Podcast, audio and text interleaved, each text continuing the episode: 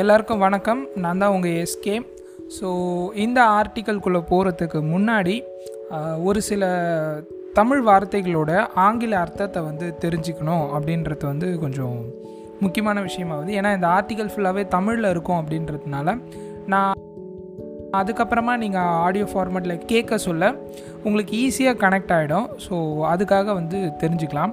So first சமன்பாடு அப்படின்னா formula ஆற்றல் அப்படின்னா எனர்ஜி நிறை அப்படின்னா மாஸ் அப்புறம் வந்து ஒப்புமைகள் அப்படின்னா சிமிலாரிட்டிஸ் இந்த மாதிரி ஒரு சில வார்த்தைகள் இருக்குது ஒரு சில வார்த்தைகள் உங்களுக்கே புரியும். ஒரு சில வார்த்தைகள் புரியல அப்படின்னு சொல்ல வந்து என்கிட்ட கேளுங்க. அப்புறமா மெசேஜில் ஒன்றும் பிரச்சனை இல்லை. ஸோ இந்த கட்டுரையோட பெயர் வந்து E equal to MC square சமன்பாடும் ஐன்ஸ்டீனும். இதை ஒரிஜினலாக இங்கிலீஷில் எழுதினவர் யாருன்னு பார்த்தீங்கன்னா டேவிட் பொடானிஸ் அதை நமக்காக தமிழில் கொடுத்துருக்கிறது யார் அப்படின்னு பார்த்தீங்கன்னா ஆயிஷா நட்ராசன். சிறுகதை அண்ட் சிறுவர்கள் இலக்கிய எழுத்தாளர். ஸோ சாகித்ய அகாடமிலாம் வாங்கியிருக்காரு. இந்த புக்கோட பெயர் நான் ஆல்ரெடி சொல்லிட்டேன். அந்த கட்டுரையை படித்தவங்க லாஸ்ட்டில் ஸ்டோரியில் போட்டிருந்த கட்டுரையை படித்தவங்களுக்கு தெரியும். இந்த புக்கோடைய பெயர் வந்து நியூட்டன் கடவுளை நம்பியது ஏன்? பாரதி புத்தகாலயம் வெளியீடு. இந்த வருஷத்தோட ஒரு நல்ல சேலான புக் அப்படின்னு சொல்லலாம். ஸோ இப்போ வந்து நம்ம ஆர்டிக்கல்குள்ளே போக போகிறோம் இதை வந்து நீங்கள் எல்லாரும் கேட்டுட்டு இந்த ஆர்டிக்கல் எப்படி இருக்குது அப்படின்னு கடைசியாக எனக்கு வந்து மெசேஜ் பண்ணுங்கள் E equal to MC square சமன்பாடும் ஐன்ஸ்டீனும். E equal to MC square என்னும் அற்புதமான புத்தகம் இரண்டாயிரமாம் ஆண்டு வெளிவந்தது. E equal to MC square என்னும் சமன்பாட்டின் வாழ்க்கை சுயசரிதை என்னும் முழு தலைப்பு கொண்ட இந்த நூல் மிகவும் வித்தியாசமானது. உலகையே உலுக்கிய ஒரு சமன்பாடு. கலிலியோ காலம் முதல் நியூட்டன் காலம் கடந்து ஐன்ஸ்டீனின் அற்புத மூளைக்குள் புகுந்த கதையை சமன்பாட்டின் வாழ்க்கை கதையாக்கி தந்திருப்பது அறிவியல் வரலாற்று நூல் வரிசையில் அழகான திருப்புமுனை. நூலில் இடம்பெற்றுள்ள E equal to MC square சமன்பாடும் ஐன்ஸ்டீனும் என்னும் இந்த நாலாம் அத்தியாயத்தை இப்பொழுது வாசித்தாலும் மனம் சிலிர்க்கும். ஐன்ஸ்டீனின் மனம் எப்படி இயங்கியது என்பதை இதைவிட அழகாக விளக்கவே முடியாது. டேவிட் பொடானிஸ் தற்பொழுது லண்டனில் வசித்து வரும் முன்னாள் ஆக்ஸ்போர்ட் பல்கலைக்கழக பேராசிரியர். E equal to MC square இந்த உலகிற்கு வந்த கதை அது பிறந்தது ஆயிரத்தி தொள்ளாயிரத்தி ஐந்தில் வசந்த காலத்தில். பேர்ன் நகரின் ஒதுக்குப்புறமாக இருந்த உரிமம் பதிவு செய்யும் அலுவலகத்தில் அது பிறந்தது. அந்த ஆயிரத்தி தொள்ளாயிரத்தி ஐந்து உலகம் இன்று நம்மை விட்டு எங்கோ தொலைவில் உள்ளது போல இருக்கலாம். ஆனால் பல ஒப்புமைகள் உண்டு. ஐரோப்பிய செய்தித்தாள்கள் எல்லாம் அமெரிக்க சுற்றுலா பயணிகள் அதீத அளவு பெருத்துவிட்டதாக புலம்பின. அமெரிக்க செய்தித்தாள்களோ இடம்பெயர்வோர் எண்ணிக்கை மிகவும் அதிகரித்து வருவதாக எச்சரித்தன.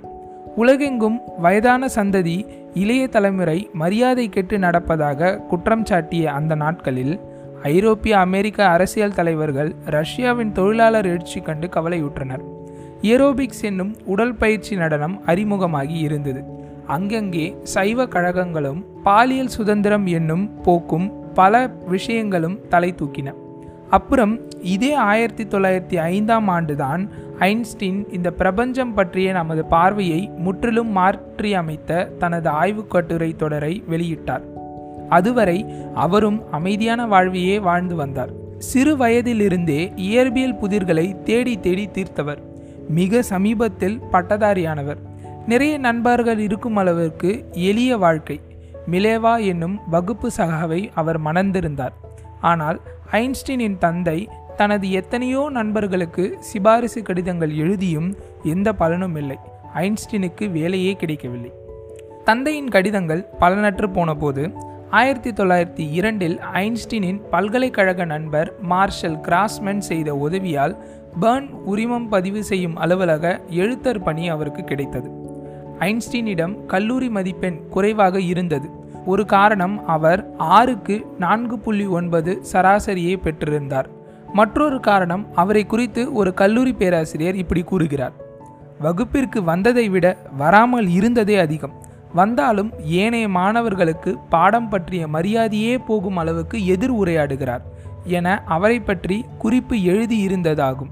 பணிபுரியும் இடத்தில் கூட ஐன்ஸ்டீனின் மேல் அதிகாரியாக இருந்த டாக்டர் ஹாலர் அவரை எது செய்தாலும் மட்டம் தட்டி ஏறக்குறைய உதவாக்கரை பட்டம் கட்டி தந்து கொண்டிருந்ததை பின்னாட்களில் ஐன்ஸ்டீன் நினைவு கூர்ந்தார்.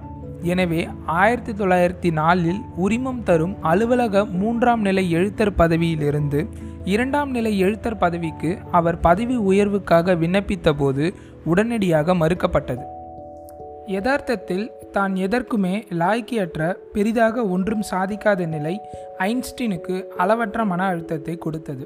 ஐன்ஸ்டீனும் அவரது மனைவியும் தங்களுக்கு மனமாவதற்கு முன்பே பிறந்திருந்த முதல் குழந்தையை தட்டு கொடுத்துவிட்டு தற்போது உரிமம் தரும் அலுவலக எழுத்தர் சம்பள வருமானத்தில் இரண்டாவது குழந்தையை வளர்க்க அரும்பாடுபட்டு கொண்டிருந்தார்கள். ஐன்ஸ்டீனின் அப்போதைய வயது இருபத்தி ஆறு. கல்லூரி படிப்பை பாதியில் விட்ட தன் மனைவியின் கல்வி தொடர பண உதவி செய்யவும் அவரால் முடியாது இருந்தது இந்நிலையில் சில இயற்பியல் ஆய்வு கட்டுரைகளை எழுதி அவற்றை பிரசுரிக்கவும் செய்தார். எனினும் பெரிய அளவில் அவை வாசிக்கப்படவும் இல்லை. ஒன்றை ஒன்று தொடர்பு படுத்துதலை அவர் அப்போதைய ஆய்வு கட்டுரைகள் மையமாக கொண்டிருந்தன. உதாரணமாக ஆயிரத்தி தொள்ளாயிரத்தி ஒன்றில் அவர் எழுதிய ஒரு ஆய்வுரையில் உறிஞ்சும் ஸ்ட்ராவில் மேலேறும் நீர்மத்தின் மீது இயங்கும் விசை நியூட்டனின் ஈர்ப்பு விசை விதிகளின்படியே இருக்கும் என்று எழுதினார். ஆனால் இது மாதிரியான தொடர்பு படுத்தல்களை அடுத்த நிலைக்கு எடுத்துச் சென்று செயல் மாதிரிகளை உருவாக்க அவரால் முடியாதிருந்தது. ஏனைய இயற்பியலாளர்கள் கவனத்தையும் அவர் ஈர்க்கவில்லை. தன்னால் இந்த நிலையிலிருந்து மீண்டும் ஆசிரியர் அல்லது ஒரு பேராசிரியர் பணிக்கு மாறுவது சாத்தியம்தானா என வியந்து தன் சகோதரி மாஜாவுக்கு கூட அவர் ஒரு கடிதம் எழுதினார். உரிமம் பெறும் அலுவலக வேலை அவரது எந்த கவனச்சிதறலையும் அனுமதிக்கவில்லை என்பதே உண்மை. அலுவலக நேரம் முடியும் பொழுது பேர்ன் நகரில் இருந்த ஒரே ஒரு நூலகமும் மூடப்பட்டுவிடும்.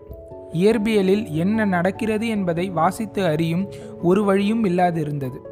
அலுவலகத்தில் கிடைத்த சொற்ப ஓய்வு நேரத்தில் அவர் வெற்று காகிதங்களில் கொஞ்சம் இயற்பியல் சம்பந்தமாக எழுதி அதற்கென்று தன் மேசையில் ஒரு டிராயரை ஒதுக்கி இதுதான் கோட்பாடு இயற்பியல் துறை என நகைச்சியோடு குறிப்பிடுவார் என்றாலும் டாக்டர் ஹாலரின் கரார் கண்காணிப்பு அதிகம்.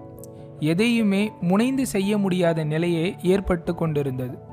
தான் உருவாக்கி கொண்ட பல்கலைக்கழக நண்பர்களோடு ஒப்பிடும்போது ஐன்ஸ்டீன் வெகுவாக பின்தங்கி கொண்டிருந்தார். உயர்நிலை பள்ளி ஆசிரியர் வேலை ஒன்றுக்கு அவர் முயற்சி செய்தார். அதிலும் எந்த பலனும் இல்லை. ஆனால் பின்னாட்களில் அவர் நினைவு கூர்ந்தது போல ஆயிரத்தி தொள்ளாயிரத்தி ஐந்தாம் வருடம் வசந்த காலத்தில் ஒரு அற்புதமான மாலை பொழுதில் அவர் தனது ஆகச்சிறந்த ஆத்மார்த்த நண்பரான மைக்கேல் பெசாசோவை சந்திக்கிறார். நான் அவரை பெரிய அளவில் விரும்பினேன் என்று அவர் எழுதுகிறார். காரணம் கூர்மையான மனம் மற்றும் அவரது எளிமை. பேர்ன் நகரின் வெளிப்புறமாக அவர்களது நீண்ட உரையாடலோடு கூடிய நடை. அது ஏறக்குறைய தினமும் நடந்தது. பெரும்பாலும் அலுவலகம் குடும்பம் இசை என அவர்கள் அளவலாவியபடி நடந்தாலும் அன்றைய மாலை பொழுதில் ஐன்ஸ்டீனின் ஏதோ வகை மன தடுமாற்றத்தோடு தான் இருந்தார். கடந்த சில மாதங்களாக அவர் மனதில் அசை போட்ட பல வகையான விஷயங்கள் தற்பொழுது ஒன்று கூடி ஏதோ ஒன்றாக உருவெடுப்பது போல் இருந்தது. ஆனால் குறிப்பிட்ட ஒரு விஷயத்தில் தான் முடிவான புரிதலுக்கு மிக அருகே சென்றும் அதை அடைய முடியாமல் திணறுவது போல ஐன்ஸ்டீனுக்கு தோன்றியது. அது குறித்த உரையாடலோடு நடை பிறகு அன்றிரவு மிக மோசமான தூக்கம். ஆனால் காலையில் சட்டனை எழுந்தபோது ஐன்ஸ்டீன் ஆனந்த உற்சாகத்தில் இருந்தார். ஆய்வு கட்டுரையின் முதல் பிரதியை சுமார் முப்பது பக்கம் எழுதிட ஐந்து அல்லது ஆறு வாரங்கள் ஆனது. அதுதான் சார்பியல் தத்துவத்தின் தொடக்கம். இந்த கட்டுரையை அவர் ஆனா லெண்டர் பிசிக்ஸ் என்னும் அறிவியல் இதழுக்கு அனுப்பினார். ஆனால் மைக்கேல் பெசாசாவுடனான அடுத்த நடையின் போது அந்த கட்டுரையில் முக்கியமாக ஏதோ ஒன்றை தவற விட்டுவிட்டதாக அவர் உணர்ந்தார். உடனடியாக மூன்று பக்க இணைப்பை உருவாக்கி அதே இதழுக்கு அனுப்பிட கட்டுரையோடு இணைப்பும் வெளியாகி வருகிறது. மின்னணு முடுக்கவியலின் ஆழமான விசாரணை நம்மை மிகவும் சுவாரஸ்யமான ஆற்றல் குறித்த புரிதலுக்கு இட்டுச் செல்கிறது. கீழ்கண்டவாறு அதை கணக்கீடு முறையில் பெறலாம். அவ்வளவுதான். E equal to MC square பிறந்துவிட்டது. ஆனால் ஆயிரத்தி தொள்ளாயிரத்தி ஐந்தில் Einstein E equal to MC square சமன்பாட்டை வெளியிட்ட போது ஏறக்குறைய யாருமே அதை கண்டு கொள்ளவில்லை ஏனைய விஞ்ஞானிகள் அப்பொழுது செய்து கொண்டிருந்த எதுவோடும் அது பொருந்தவில்லை. ஃபாரடே முதல் லவோசியர் வரை மற்றும் நியூட்டன் என யாவருமே பங்களித்த எல்லா விஷயமும் அதில் இருந்தது. ஆனால் யாருமே அதை ஐன்ஸ்டீன் போல ஒன்றுபடுத்தி பார்க்க தவறினர். யாருக்கும் அதை பற்றிய ஒரு சிறு பொறி கூட தட்டவில்லை. அப்பொழுது உலகின் முன்னணி தொழில்துறையாக இருந்தவை இரும்பு உற்பத்தி ரயில் பாதை அமைத்தல் சாயத்தொழில் மற்றும் உணவு உற்பத்தி. சாதாரண அளவு ஆய்வாளர்கள் அதில் மட்டுமே கவனம் செலுத்தினர். இரண்டு மூன்று நூற்றாண்டுகளுக்கு பிற்பட்ட நியூட்டன் கேள்விப்பட்டாலும் அதிகம் அதிர்ச்சி அடையாத வகை பழமை கோட்பாடு ஆய்வுத்துறைகள் ஒன்று இரண்டு பல்கலைக்கழகங்களால் நடத்தப்பட்டன. மற்றபடி கொஞ்சம் மின்சாரவியலும் ஒளியியலும் ஆடியியலும் என இயற்பியல் செக்கு போல சுற்றி வந்தது. வானொலி அலைகள் சிறு சலசலப்பு ஏற்படுத்தின. மற்றபடி ஐன்ஸ்டீன் தனியே விடப்பட்டார். தனது தொட்டில் குழந்தை ஹான்ஸ் ஆல்பர்ட்டுடன் பெரும்பாலும் ஓய்வு நேரத்தை கழித்த அந்த ஆயிரத்தி தொள்ளாயிரத்தி ஐந்தின் July August மாதங்களில்தான் E equal to MC square என்பது அவரது மனதில் உதித்தது அவரை உலுக்கியது. அவரது சிறிய அப்பார்ட்மெண்ட் குடியிருப்பிற்கு அந்த நாட்களில் சென்றவர்கள் ஒரு வயது கூட நிரம்பாத தன் மகனின் தொட்டிலை ஆட்டியபடி லேசாக அந்த குழந்தையை உறங்க வைக்க பாடல்களையும் முணுமுணுப்புடன் ராகமிட்டபடியே மறுகையில் புத்தகத்தோடு அவர் இருந்ததை நினைவு கூர்ந்தார்கள். ஆனால் பிறந்திருந்தது இ ஈக்குவல் டு எம்சி ஸ்கொயரும் தான். அந்த உலகம் அவருக்கு மட்டுமே புலப்பட்ட தனி உலகம். வேறு யாருக்கும் அவ்வுலகம் பிடிபடவில்லை. நான் என்ன நிலையில் இருந்தேன் என்றால் அவர் பின்னாட்களில் இப்படி எழுதினார். பிரம்மாண்ட நூலகம் ஒன்றிற்குள் நுழைந்த ஒரு சிறு குழந்தையை கற்பனை செய்யுங்கள். எங்கே பார்த்தாலும் அடுக்கடுக்காக புத்தகங்கள். ஏதோ ஒரு மொழியில் எழுதப்பட்டு வைக்கப்பட்டுள்ளன. யாரோ அவற்றை எழுதியிருக்க வேண்டும் என குழந்தைக்கு புரிகிறது. யார் எப்பொழுது எப்படி என்பதுதான் புதிர். புத்தகங்களை அடுக்கி வைத்துள்ள முறையில் ஏதோ ஒரு செயல் திட்டம் பின்பற்றப்பட்டிருப்பது புரிகிறது. புதிரான முறைப்படி அடுக்கப்பட்டுள்ளது. அது என்ன என்பதை ஊகித்தறிந்தால் ஒருவேளை புத்தகங்களுக்குள் என்ன இருக்கிறது என்பதையும் அறிந்துவிடலாம். அப்படியான ஒரு சிறு புரிதலே அவருக்கு கிடைத்த E equal to MC square என தன் பக்கங்களில் விரித்துயிப்பட்ட அந்த புத்தகம். அதன்பின் அவர் வாழ்ந்த மனவெளியே வேறு. அங்கிருந்து நமது இயல்பான உலகை அவர் எப்படி அணுகினார் என்பதே அதிர்ச்சியாக உள்ள விஷயம். அந்த உலகை நாம் அறிய முயல்வோம். ஐன்ஸ்டீனின் சமன்பாட்டில் உள்ள இ ஆற்றலை குறிப்பது. நம்மால் நினைத்து பார்த்து அளவிட முடியாத அளவு அபரிமிதமான ஆற்றல். அந்த ஆற்றல் எம் நிறை உள்ள ஒரு பொருளுக்குள் உள்ளது. ஒளியின் வேகத்திற்கு இரு மடங்காக வேகம் கொள்ள கிடைப்பதுதான் இந்த ஆற்றல். இது இன்னதென்று தெளிவின்றியே அதோடு தொட்டு விளையாடியவர்களில் மேரி கியூரியும் ஒருவர். காங்கோ காடுகளிலிருந்து தருவிக்கப்பட்ட வினோத வகை தாதுக்களை பாரிஸின் ஆய்வகத்தில் வைத்து வெப்பமூட்டிய போது ஏதோ ஒரு கதிர்கள் வெளிப்பட்டு ஒளிர்வதை அணு கதிர்வீச்சு என பெயரிட்ட மேரி கியூரி தன் உடலில் தன் நோட்டு புத்தகம் குறிப்பேடு முதல் சமையல் புத்தகம் வரை எல்லாவற்றிலும் படரவிட்டு கதிர்வீச்சோடு வாழ்ந்தவர். ரேடியம் பவுடர் அப்பிய அவற்றை இன்றும் காட்சிக்கு வைத்துள்ளார்கள்.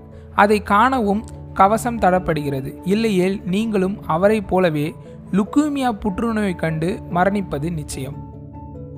ஐன்ஸ்டீன் ஆய்வகம் எதுவும் வைத்திருக்கவில்லை. நேரடி செயல்முறை எதிலும் ஈடுபடவும் இல்லை. அவரது அறிவியல் முறை மனவெளி முறை. ஆய்வு நடத்த பயன்பட்ட வேதிப்பொருள் அவரது கற்பனை மட்டுமே. ஆய்வகம் அவரது பிரம்மாண்ட மூளை. முப்பதுகளின் வயது கொண்ட இயந்திரவியல் பொறியாளரான தன் ஒரே நண்பர் மைக்கேல் பெசாசாவோடு அவர் பகிர்ந்த அந்த உலகம் விசாலமானது. நம் புவியிலிருந்து முற்றிலும் வேறுபட்டது. இந்த பிரபஞ்சம் நாம் புவியிலிருந்து பார்ப்பது போல இல்லை என்பதை அவரால் சட்டென உணர முடிந்தது. உலக மக்கள் அனைவரும் பிரபஞ்சத்தை கடவுளோடு தொடர்பு படுத்தி பார்த்து கொண்டிருந்த அதே வேளையில் ஐன்ஸ்டீன் ஒருவர்தான் அதை அறிவியலோடு தொடர்பு படுத்தி பார்த்தார். உண்மையில் ஆற்றலும் நிறையும் E equal to MC square போல ஒன்றுக்கொன்று மாற்றத்தகுந்தவை எனும் நிலைப்பாட்டை அடைவது அந்த ஏராளமான சாத்தியங்களில் ஒன்றே ஒன்று மட்டும்தான். மற்றவைகளையும் அடையாளம் காண முதல் படிநிலை வேகம்தான். நாம் அறிந்திருந்த உச்சபட்ச வேகம் என்ன? ஒரு கார் அல்லது ஒரு விமானத்தின் வேகம்தான். ஐன்ஸ்டீன் உணர்ந்த உச்சபட்ச வேகம் ஒளியின் வேகம். அதாவது நொடிக்கு அறுநூத்தி எழுபது மில்லியன் மைல் வேகம். அந்த உலகத்திற்குள் நுழையும் போது நம் கண்ணில் முதலில் படும் விஷயம் இதுதான். கார்கள் காத்திருக்கும் போது தங்களது சாதாரண எடையில் இருக்கும். பச்சை விளக்கு சிக்னலில் எரிந்ததும் வேகம் கொள்ளும்போது அவை நிறையில் பருத்து வேகம் அதிகரிக்க அதிகரிக்க உப்பிக்கொண்டே போகும். சைக்கிளில் பள்ளி செல்லும் சிறுமி நூறு பவுண்ட் எடை கொண்டவர் எனில் மணிக்கு இருபத்தி ஏழு மைல் வேகம் எடுத்தாலே அவர் இருநூத்தி முப்பது பவுண்ட் ஏறிவிடுவார். ஒரு கிடுகிடு பள்ளத்தில் செல்லும்போது அவரது நிறை இரண்டாயிரம் பவுண்டை அடையும். அவரது சைக்கிளும் அதே போல பாகம் பாகமாய் பருத்துவிடும். அவர் பள்ளி கேட்டில் சென்று நிறுத்தும்போது சட்டென பழைய எடை பெறுகிறார். சைக்கிளும் அவ்விதமே. அதே சமயம் கார்கள் சைக்கிள் ஏன் நடந்து செல்பவர் கூட மற்றொரு முக்கிய மாற்றத்திற்கு உட்படுவார்கள். எந்த நிலையிலிருந்து அவர்கள் ஓடும் வண்டியை பார்க்கிறார்களோ அதை பொறுத்து அவர்களை நோக்கி வரும் கார் அளவில் சின்னதாவதை அவர்கள் பார்க்கிறார்கள். ஓட்டுநர் உள்ளே இருப்பவர் யாவருமே அளவில் சுருங்கி இருப்பார்கள். உள்ளே ஓடும் மைக்கேல் ஜாக்சனின் பாடல் வேகம் குறைந்து அழுது வடியும். காரின் உள்ளே இருப்பவர் பாட்டு நல்லாதானே இருக்கிறது என்பார். ஆனால் அவரது கடிகாரம் ரொம்ப காலதாமதமாக ஓடுவதை அவர் உணர்வார். காரை வெளியிலிருந்து பார்ப்பவருக்கு அது உப்புகிறது. காருக்கு உள்ளே இருந்து பார்க்கிறவருக்கு வெளியில் இருப்பவர்கள் தான் உப்புகிறார்கள். அந்த வினோத நகரின் போக்குவரத்து காவல்துறை ஹெலிகாப்டர் மேலே பறக்கிறது என வைத்துக்கொள்வோம் அங்கிருந்து காண்பவருக்கு கீழே இருக்கும் உலகம் எப்படி தெரியும்? பள்ளி மாணவியின் சைக்கிள் கார் என ஓடும் யாவும் உடல் பெருக்கம் அடைகின்றன. நிற்கும் யாவும் எந்த மாற்றமும் இன்றி இருக்கின்றன. இயல்பு நிலை என்பது இப்பொழுது என்ன? சைக்கிளில் செல்லும் பள்ளி மாணவி கார் பயணிகள் உட்பட்ட யாவருக்கும் அவரவரது நிலையே இயல்பானது. இந்த வினோத உலகின் அடிப்படைகளின் தொகுதியே சார்பியல் ரிலேட்டிவிட்டி நீங்கள் நிற்கும் இடத்திலிருந்து உங்களை விட்டு எதிர் திசையில் பயணிக்கும் ஒரு கார் வேகம் அதிகரிக்க அதிகரிக்க நீள் உருவம் கொண்டதாக உள்ளதை காணலாம். இதைத்தான் நீட்டித்தல் டைலேஷன் என சார்பியல் அழைக்கிறது. அப்படி ஒரு அதிவேக உலகம் உள்ளதா? நமது பழைய டிவிகளில் பழைய செட் கேத்தோடு குழாயிலிருந்து திரை நோக்கி வரும் மின் அலைகள் அத்தகைய வேகத்தில் வருபவைதான். வழிகாட்டும் ஜிபிஎஸ் சேட்டலைட்டிலிருந்து புவி நோக்கி அனுப்பப்படும் சிக்னல் அலைகளும் அந்த வேகத்தில் இயங்குபவைதான். எல்லாமே ஐன்ஸ்டீன் தன் யூகிப்பில் கண்ட அந்த வினோத உலகின் சாட்சிகளே. அந்த ஆற்றல் மற்றும் நிறை சார்ந்த உலகின் ஒரு வகை அளவீடுதான் E equal to MC square அந்த உலகை துய்த்துணர்வது ஐன்ஸ்டீனால் மட்டும் எப்படி சாத்தியமானது? ஐன்ஸ்டீனின் எத்தனையோ பேர்ன் நகர சகாக்கள் அறிவியலில் சற்றும் குறைந்தவர்கள் அல்ல. குறிப்பாக பாயின்கர் போன்ற ஐக்யூ தேர்வில் அவரை எளிதில் தட்டிவிடக்கூடும். தோரஸ்டின் வெப்லர் எனும் ஐன்ஸ்டீனின் சக இயற்பியலாளர் சொல்வதை பரிசீலிக்கலாம். ஐன்ஸ்டீனின் குடும்பம் அவரை வளர்த்த விதம் அப்படி. வெப்லன் ஒரு கிறித்துவராக வளர்க்கப்பட்டார். பைபிளில் உள்ளதெல்லாம் இறுதி உண்மை என வளர்ந்தார். மதச்சார்பற்ற பல்கலைக்கழகம் பைபிளை கடந்து ஞானத்தை போதித்தபோது மனம் அதை சந்தேகங்களுடன் அணுகியது. ஆனால் ஐன்ஸ்டீனின் பெற்றோர் மத சம்பிரதாயங்களை கடந்தவர். யூத குடும்பமாக இருந்து பகுத்தறிவு குடும்பமாக அது இருந்தது. உதாரணமாக சிறு வயதில் காந்தங்களின் ஈர்ப்பு ஐன்ஸ்டீனை வெகுவாக கவர்ந்த ஒன்று. காந்தங்கள் எப்படி வேலை செய்கின்றன என்பதை கண்டறிய அவர் அந்த நான்கு வயதில் தேடலை மேற்கொண்டார். இது கடவுளின் விந்தை என நம்பிக்கைவாதத்தை அவரது தாய் தூண்டவில்லை. மேலும் காந்தங்கள் குட்டி புத்தகம் என தேடலை விரிவுபடுத்திய குடும்பம் அது. இது ஒரு உதாரணம். மனித உரிமை சமத்துவம் அறிவியல் தேடல் எனும் சூழல்கள் அவரை வளர்த்தெடுத்தன என்பது வெப்லானின் வாதம். ஈக்குவல் டு எம்சி ஸ்கொயர் வழங்கும் பிரம்மாண்டத்தை ஒருவர் எளிதில் புரிந்து கொள்ளாமல் விட்டுவிடவும் முடியும். ஏனெனில் சமன்பாடு எந்த மாதிரியான நிறை தனக்குள் அடக்கப்பட வேண்டும் என சொல்வதே இல்லை. சரியான அமைப்பு உருவானால் எதிலிருந்தும் ஆற்றலை பெற முடியும். சாதாரண பாறை மரம் செடி கொடி மண் என யாவற்றிலும் கொட்டி கிடக்கும் ஆற்றல் அது. இந்த புத்தகத்தின் ஒரே ஒரு பக்கம் மிக சிறிய அளவு கிராம் கொண்ட ஒரு செல்லுலோஸ். நாரும் மையும் கலந்த இந்த பக்கம் அதன் நிறையோடு நான்கு நான்கு எட்டு ஒன்பது அதன் பிறகு பதினைந்து பூஜ்ஜியம் கொண்ட பிரம்மாண்ட நிறையோடு சி ஸ்கொயர் எனும் ஒளியின் வேகம் இரு மடங்காக இணையும் தருணத்தில் ஒரு அதீத ஆற்றல் நிலையாகவே உருவெடுக்கும் என்பதை நினைத்து பார்க்கும்போது வியக்கிறது. இ ஈக்குவல் டு எம்சி ஸ்கொயரை பயன்படுத்தி பின்னாட்களில் எப்படி அணு ஆற்றல் வெடித்து பீரிட்டதோ அதே விளைவோடு ஐன்ஸ்டீனின் உள்ளிருந்தும் அச்சமன்பாடு வெளிவந்தது. மனிதன் தன் புரிதலுக்கு வழங்கப்பட்ட இயற்கையின் அறிவுச் சிறையை முதல் முறையாக உடைத்து முன்னேறியதின் சாட்சி E equal to MC square என்பதே உண்மை. இதோட அந்த ஆர்டிக்கல் முடிஞ்சிருச்சு. நன்றி. வணக்கம்.